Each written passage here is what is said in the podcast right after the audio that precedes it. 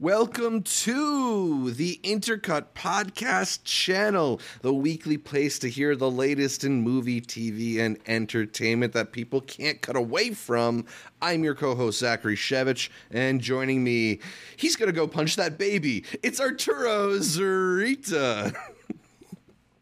I'm trying to remember what how many babies were punched in this. I I remember stabbing of bodies that Yeah. uh that uh, that has stuck with me for sure. But um yeah, as long as uh I don't end up like some of the characters in this movie, I'm okay with that.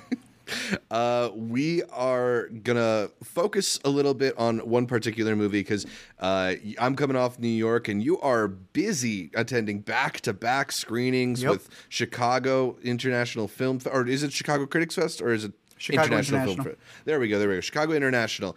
Uh, how, how's that experience going for you? How's uh, this year's fest going? Uh, this movie that we're going to be talking about, Poor Things, was one of the last minute additions. It is, if you're listening to this uh, in time, uh, is going to be premiering on Saturday. We were able to go to a press screening, uh, which is why we're recording this early review, uh, along with a bunch of other ones. Zach knows I just came out of Zone of Interest, so we're going to do a lot of these like mini capsule reviews from The Killer. Um, what else we got? Uh, Kills of the Flower Moon, that's kind of separate, but a lot of these festival picks where. The Zone of uh, interest, maybe Anatomy of a Fall.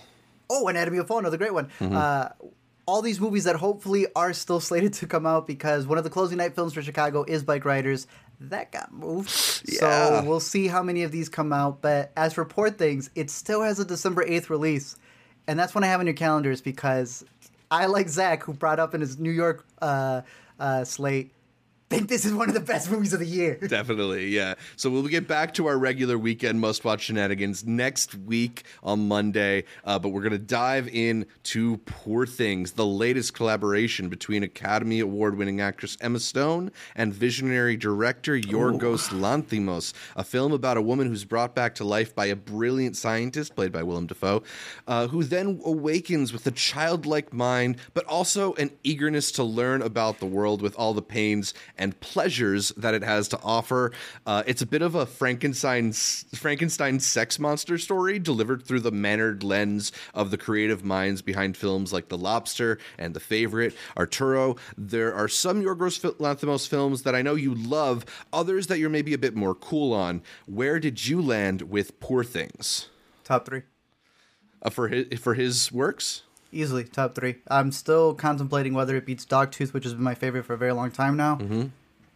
The fact that it's even up up there, Yeah, I mean that's I think says a lot. That's a tier where I would say those are all movies that you love, right? Yes, easily. And this one is a standout, not just in its story and its performances, but in its like fairy like dreamlike nature. You know, this is a movie where it's also segmented into parts. Something that I've kind of pushed back on. on uh, some of his most recent ones, I know some people consider some of his movies their favorite, uh, but the way that those were kind of like chaptered up didn't really work for me the way he does it here and the way that he showcases those title cards is like so otherworldly. I just fell for this movie.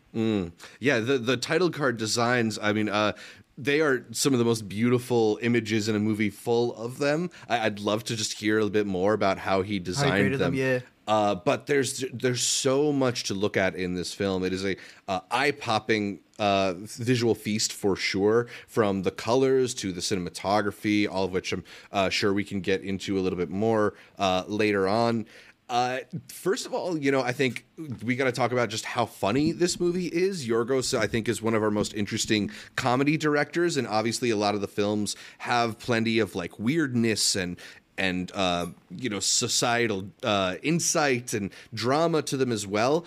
But my predominant response to most of his movies is just laughing at them. I find them to be very, very funny, and this one in particular, centered on uh, Emma Stone's performance, is just so consistently hilarious. She's uh, very, uh, she's got this like very fun physical energy, she, as you can see from the image I'm showing on on our stream. Uh, kind of like a Jim Carrey rubber faced, rubber limbed thing going on in certain moments of this film. It's very daring in terms of like how often she she's like completely naked or partially naked and just sort of unshowy about it as well. But she's able to also sell the kind of sharp tongued wit of other moments and, and also the kind of uh, drama around her character. I, I think it's a really incredible, funny performance from Emma Stone uh, in the lead here.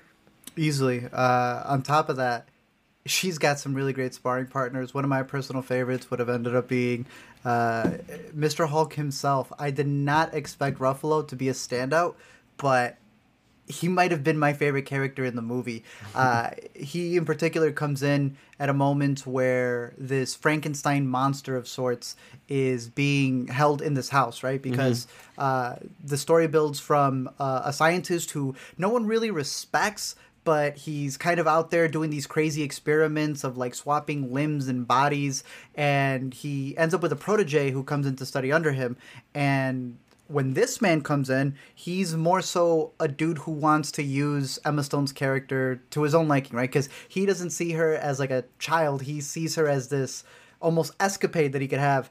Uh, and you see a lot of those moments in the uh, trailer with how whimsical his character is and kind of the dynamic that they have. But he's almost like the the the the roots to what causes her to really shine in this movie. Mm-hmm. Uh, he's like the stepping stone for her, and, yeah. and he does it so her, beautifully.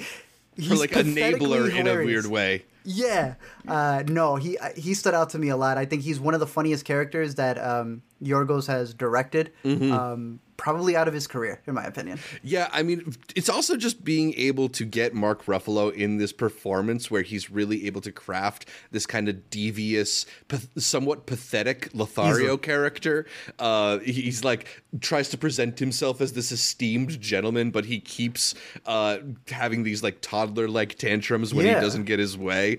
Uh, he's just so funny and, and like kind of wicked in this role, and it's just a pleasure because I think Ruffalo is one one of our great actors, and Easily. you know, not to not to like hate too much on uh, MCU, but he's just ha- is able to play so so much more complex here. You know what? I'm gonna still give it to him in the MCU in Endgame he's when fun. he goes when he goes with the Hulk and he puts the gauntlet on and he goes, It's like I was made for this. That's our most quoted line, Alina and I. So I think it never disappears uh, for this man. You know, this is Look, the guy who led Spotlight. Act. exactly. And in here, he's just a high class wimp, and I loved every second he was on screen.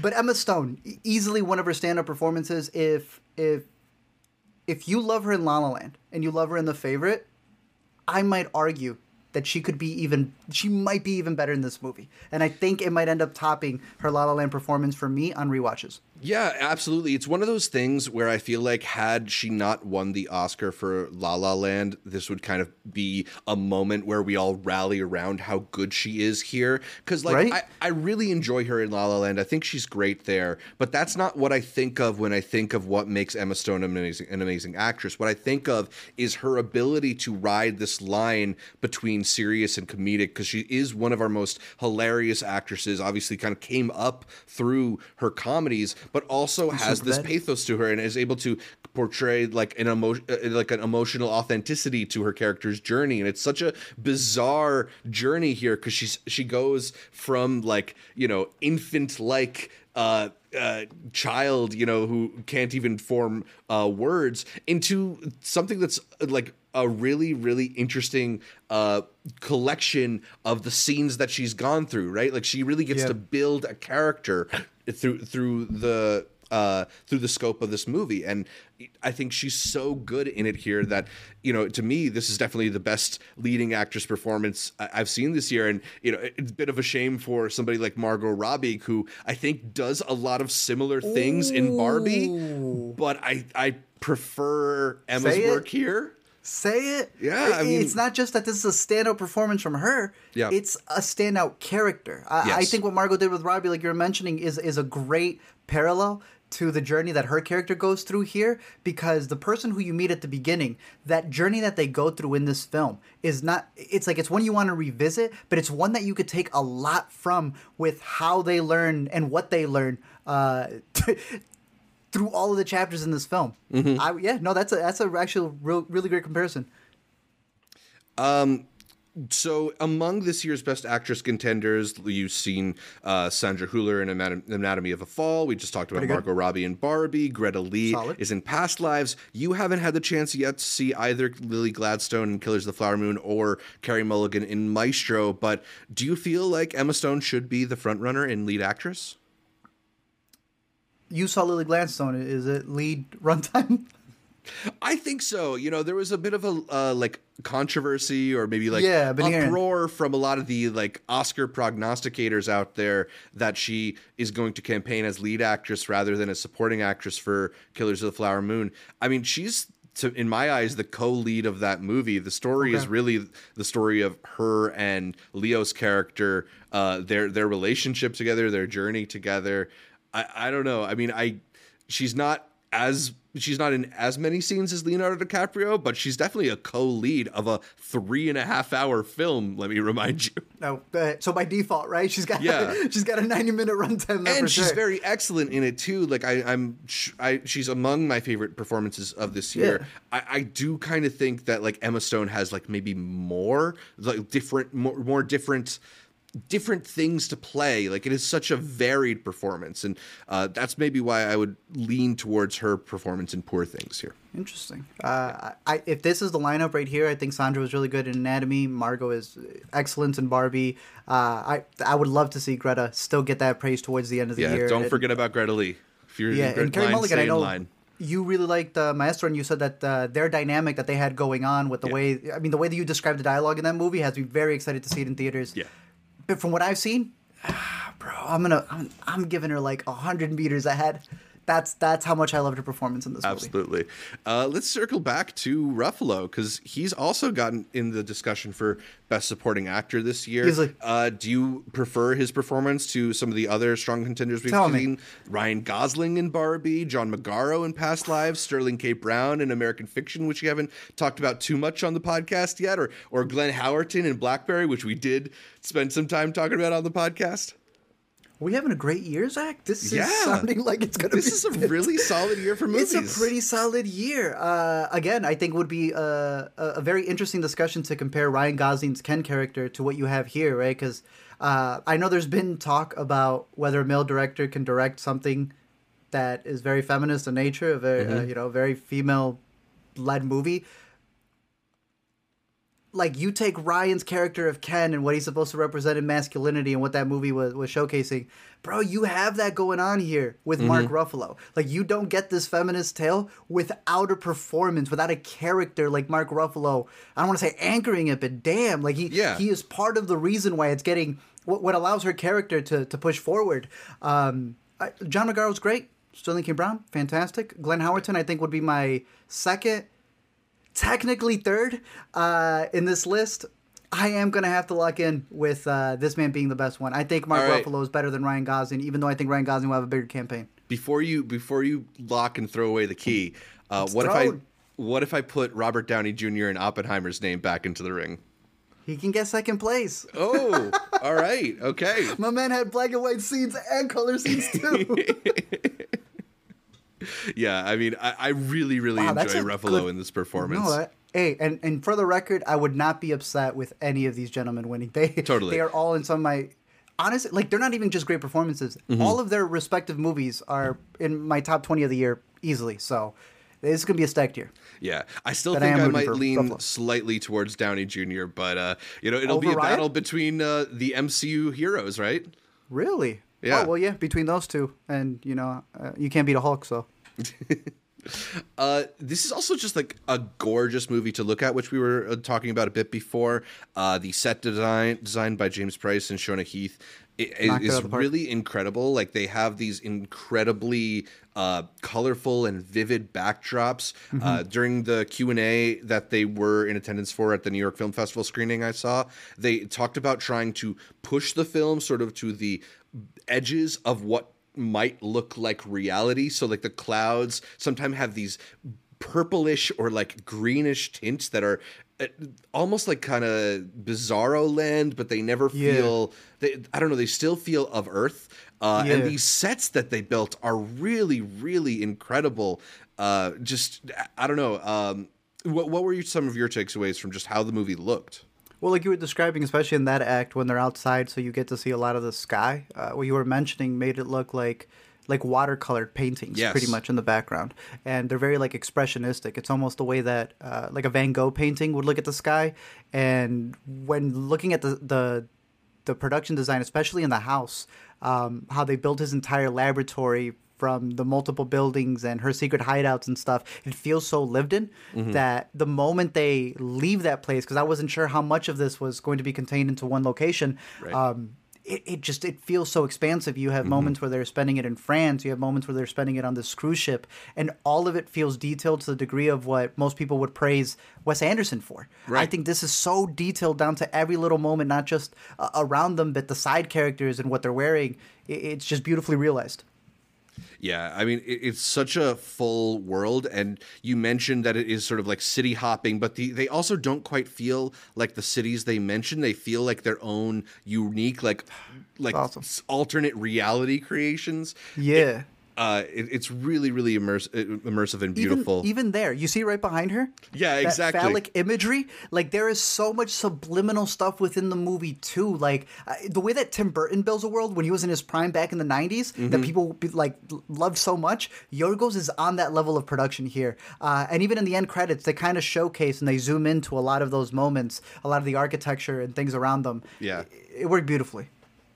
Uh, and also the Robbie Ryan cinematography we should shout out. You know, he's worked with the Yorgos on a couple films now, and uh, they lean even more heavily into the like fisheye lens stuff that they kind of have gained a reputation for. There's a bunch of stuff that's shot through like peephole cameras that keeps Yeah. that it keeps things kind of dynamic and different and But it works. Yeah, like it, it works for this sort of peculiar world they've built. Um, we talked a bit about both Ruffalo and Emma Stone. Are there any other supporting performances that you wanted to shout out? Uh, you know, we can mention Pops over here. He Willem Dafoe, he does yeah. a lot of weird things. I don't want to spoil some of the stuff that are like reoccurring moments, especially with uh, this this scene right here. Yeah. Um, but I, I found it fascinating that from like his point of view, he pretty much is, you know, not just a doctor, but he is God to these creations that he's Mm-hmm. building. And I think that's what really adds this uh, almost parable like story to it because it's the journey of a character of this woman who's growing up. But at the same time, like when you look at it from from his point of view, uh, he he's the creator in a sense to to these beings that he's put out there into the world. Yeah, Uh, I thought he did a really good job. Yeah, uh, he's. I mean, it's. I think we've come to expect good performances from Willem Dafoe, but I think this is a particularly good Willem Dafoe Underrated. performance because he's somehow like both very gruff in his outer demeanor and in a way it seems like he's unfeeling, but there is like this uh, Yeah. like hidden tenderness to the performance as well. especially Uh, with what he breaks down in his past and, and like you're, you're saying it he's very scientific he's very analytical and that's how he showcases his love and great makeup bro very great Mm-hmm. Yeah, makeup. really effective. Uh, Connor in the live stream is asking how's Jerrod and Rami as well, a couple of very funny actors who uh, make some appearances in this Yorgos Lanthimos movie. I was like very pleasantly surprised with uh, not only how good Rami is in this film, but how much the film asks him to do. Like he's actually kind of got like a very sweet romantic part in this movie, uh, and is doing some acting and some accent work, and is pretty convincing. Uh rami was fantastic in this Yeah. movie. I think he is a great supporting character and a great character who supports. I, I would argue you know i'm not sure how much of the the later seasons of his show on hulu you've caught but he's been in that bag for a while. I'm rooting for him but we haven't seen it on the big screen and seeing it on the big screen was fantastic. He plays a pivotal part in the story and her journey and Yeah, uh, especially when the camera used the fisheye lens on him, it really put you into his world because he really is the newbie into it uh, in that first half of the movie um, because he gets invited to be the assistant, but he knocked it out of the park, man. I, I thought he was really good. I enjoyed him a lot. How did you feel on Jerrod, though? I mean, Jerrod gets to show up and, and deliver things in the sort of like sly, uh, like under his breath style that I think he's become really well known for. I, I, I think he was. You know, he got to kind of do his thing, but within the world of Yorgos, also looked very fly in this movie. He looks slick. Yeah, um, yeah. I mean, it, it's it's kind of a small part, but like it's a very effective part of the. It's a very critical part of the movie too. Yeah. uh, and yeah, I, I liked him in this too. He has a very great line when he's talking to her about his viewpoint of the world. It, it very much sounded like the way Jerrod looks at the world. Um, and I thought that was a standout line and a really good discussion that they have between the two of them. Uh, that said, my man was in the present time, bro. Like they did not. My man sounds like he just got off a set, doing twenty minutes on stage, and then went directly into this movie. There, there are some. I don't know. It, it, it's it has to be the way that he speaks. It just sounds so much like the persona that I know on stage, uh, and that could be me. But I would argue that in a movie where you follow the main character and you see her pick up certain things from the people who she meets along the way, even Mark Ruffalo's character, the more that you follow him throughout his journey, you see him kind of pick up, as you were describing, um, the high class things that he claims to be against, but he still kind of wants to chameleon. He wants to be a chameleon and and uh, and and fit within the, the the high society that he makes fun of. This man does not feel like he's been traveling with the woman he's been traveling with. It feels like Jerrod Carmichael. Um, so it, it just stood out. It, it didn't take me Yeah. out of the movie that much. No. But it, it, it did just sound like him making a cameo in a movie that feels otherworldly. Right, and that maybe is is brings me back to why I was impressed with Rami in that, like, I, while he is very good on his show, this is something that didn't feel like he's just Rami. You know, Yeah, he felt, like, he's of that time and period. Yeah. Yeah. Uh, where, whereas Jerrod is maybe a little more similar to Jerrod, even though I think his role is to kind of be somebody who takes uh, Emma's character out of her perspective and gives her a different perspective. So may, maybe that is effective to have somebody that feels like he's from a different part of the world or like a more contemporary time, right? Very much. Yeah. Uh, so we were talking about what a great year this is. Poor things. You you were telling me before we started streaming this might be the your favorite thing that you saw at the uh, Chicago International Film Festival. Are you saying that this is one of the best movies of 2023? Oh, easily. Uh, I was very surprised because this has a very weird trailer and it's been very fascinating to see people sitting for Saw and this place. And it's got that weird score and that twang by the end of it as people going like, what the heck is this? It is weird in the best way possible. I think if the trailer interests you in any way, buy your tickets now. Um, I think if you're a fan of Emma Stone, this is going to be one of the highest performances to root, uh, not just for her, but of the year. I think this is one of the, the, the standout lead roles uh, that I've seen so far. I am very excited to rewatch this one. I want to watch it in an even better screen, um, bigger screen, because the world that they create here is one that I think is going to uh, land on a lot of people's top. No, it's fantastic. Like Yeah. again, the the fact that it's fighting with my number one Yorgos movie says a lot. Absolutely, yeah. I I am maybe a little less hot on it in comparison to Yorgos's other work than you, but I'm also a, little bit more consistently uh high praise of Yorgos's work than you, right? Like I think my list of Yorgos movies I love is a little longer than yours, and uh, I, I think I'd put that on. I'd put this one on that list as well, maybe in my top five rather than my top three. Uh, I was trying to identify what it is about this one in comparison to some of his others. Maybe makes me less, uh, you know, rapturous about it. Uh, and I think it's that a lot of his movies sort of start in this place where it feels like our reality but like slightly altered and then it gets weirder and more distant and and more absurd as you go along or as you dive deeper into the characters and you see how messed up their psyches are. And in this one i almost felt like it was the inverse of that in that you're thrown into this very bizarre world with all these crazy creations and then as you go on Bella Baxter's journey with her and you learn about the world, she kind of becomes a little bit more normal of a person and she shares more values with, that are uh, similar to our contemporaneous world. And I don't know, I think maybe that's a journey that might ultimately make Yorgos a little more palatable for like your typical mainstream audience, and that this might be something that. Uh, Mo, you know, like a regular Joe moviegoer will find uh, things to enjoy about as well that they couldn't accept in a movie like Dogtooth. Uh, but yeah, I mean, I still think it's a it's a very uh, fun and beautiful and worthwhile movie, and I, I uh, like you, I'm really eager to catch it again. It's definitely going to be. Uh, I, I feel like pretty confident saying it's going to be in my top ten of this year when we ultimately do that video. For sure. Yeah. Uh, any last things you want to say about Poor Things before we wrap things up and thank some of our patrons? Uh, no, just make sure that you catch this.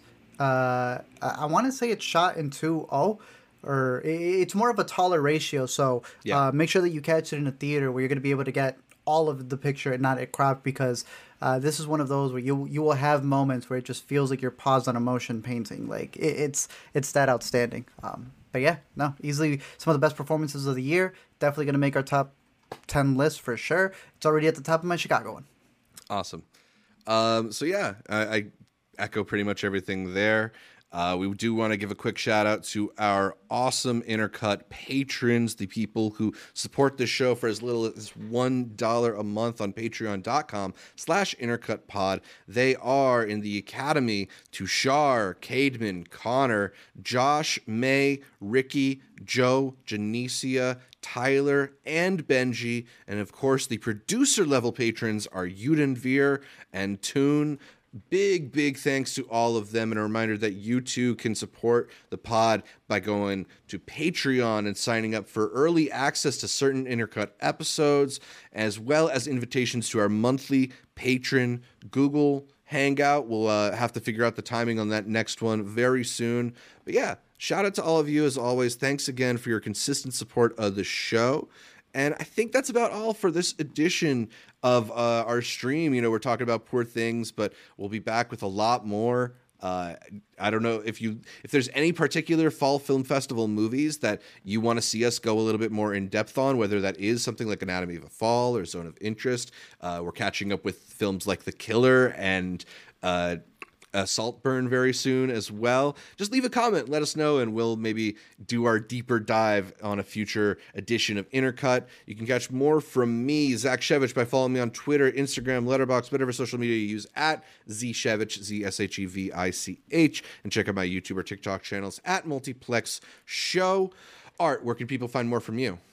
You can find me over at LME Movies on all social medias. We've been posting all of our capsules and kind of like daily Yeah. stuff, recommendations for Daily uh, recommendations. our picks over at Chicago, or you can find me over at Let Me Explain on YouTube, where I'll be recapping all the stuff we've been seeing in Chicago. Gonna try to make, if these movies get full release dates around that time, once it's Yeah. released to the public, I'm gonna do a whole spoiler deep dives on a lot of these movies, and ah, I'm just excited to talk more more poor things. I'm just excited to rewatch it. I want to go back into that world. Definitely, man. Uh, you can listen to more episodes of the Intercut podcast on whatever podcatcher you like. Uh, I use Spotify a lot of the time now. And then make sure you're subscribed not just to the audio podcast, but to the video feed on our YouTube channel, youtube.com slash intercutpod, where you can catch our kind of tired but pretty excited faces as we break down the latest in entertainment. Find new episodes of our weekend must watch streaming on our YouTube channel every Monday. And please leave us a comment. Like this video or other videos, consider heading over to iTunes to give us that much requested five star review. Uh, really appreciate when you do that. And shout out to our listeners in Denmark for putting us on the TV review podcast charts out there. Like our Y'all Facebook, good movie this year. Instagram, and Twitter pages. Support our Patreon. You can find all of them at Intercut Pod to get updates throughout the week from me, from Art, from guests that we feature on the podcast, from from Chase, who's put out a couple new videos recently. He's been rolling. Yeah, Chase's area, and check out his YouTube channel as well.